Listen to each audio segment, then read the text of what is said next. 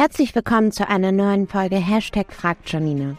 Unter dem Hashtag könnt ihr mir auf meinen oder Urbius-Kanälen auf Insta, TikTok oder LinkedIn alle Fragen rund um das Thema Immobilien stellen.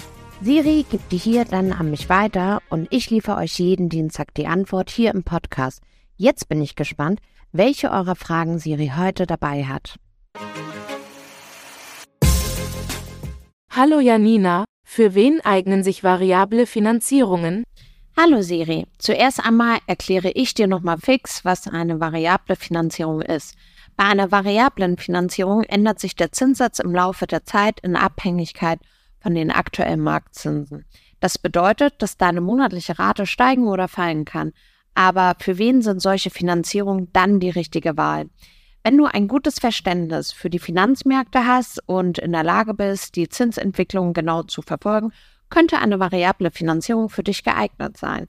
Du könntest von niedrigen Zinsen profitieren, wenn die Marktzinsen sinken.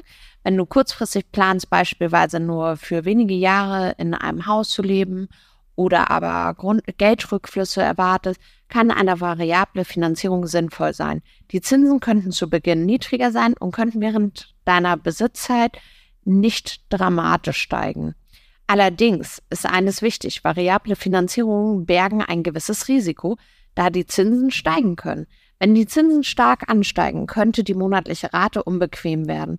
Wenn du langfristig planst und in deinem Zuhause bleiben möchtest, könnte eine Finanzierung mit einer festen Zinsbindung, konstanten Rate eine stabilere Option sein.